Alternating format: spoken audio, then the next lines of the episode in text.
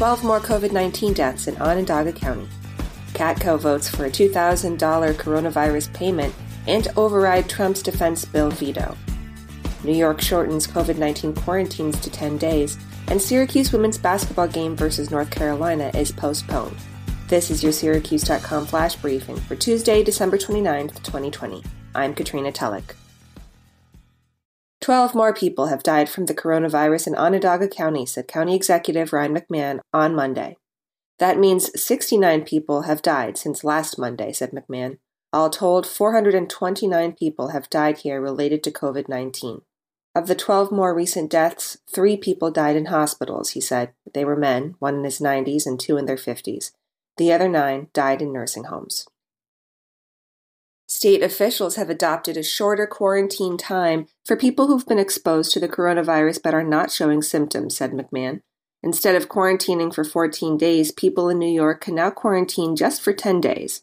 That's only if the person quarantining shows no symptoms, he said. The person must continue watching for symptoms for another four days.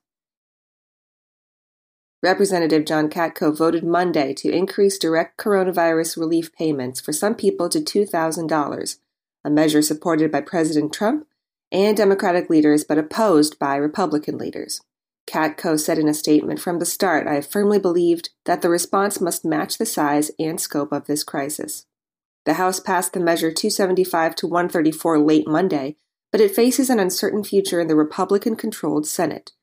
Representative Anthony Brindisi of Utica also voted to increase the payment to $2,000. And the Syracuse women's basketball game against North Carolina, scheduled for Sunday at 2 p.m., has been postponed, said the ACC on Monday.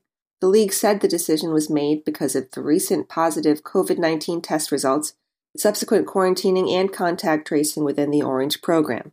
North Carolina, which handed the Orange its first loss earlier this month, will now travel to Louisville for a noon game on Friday. A makeup date is to be determined. That is your Syracuse.com flash briefing for Tuesday, December 29th, 2020. This is Katrina Tulloch. Have a great day, Syracuse.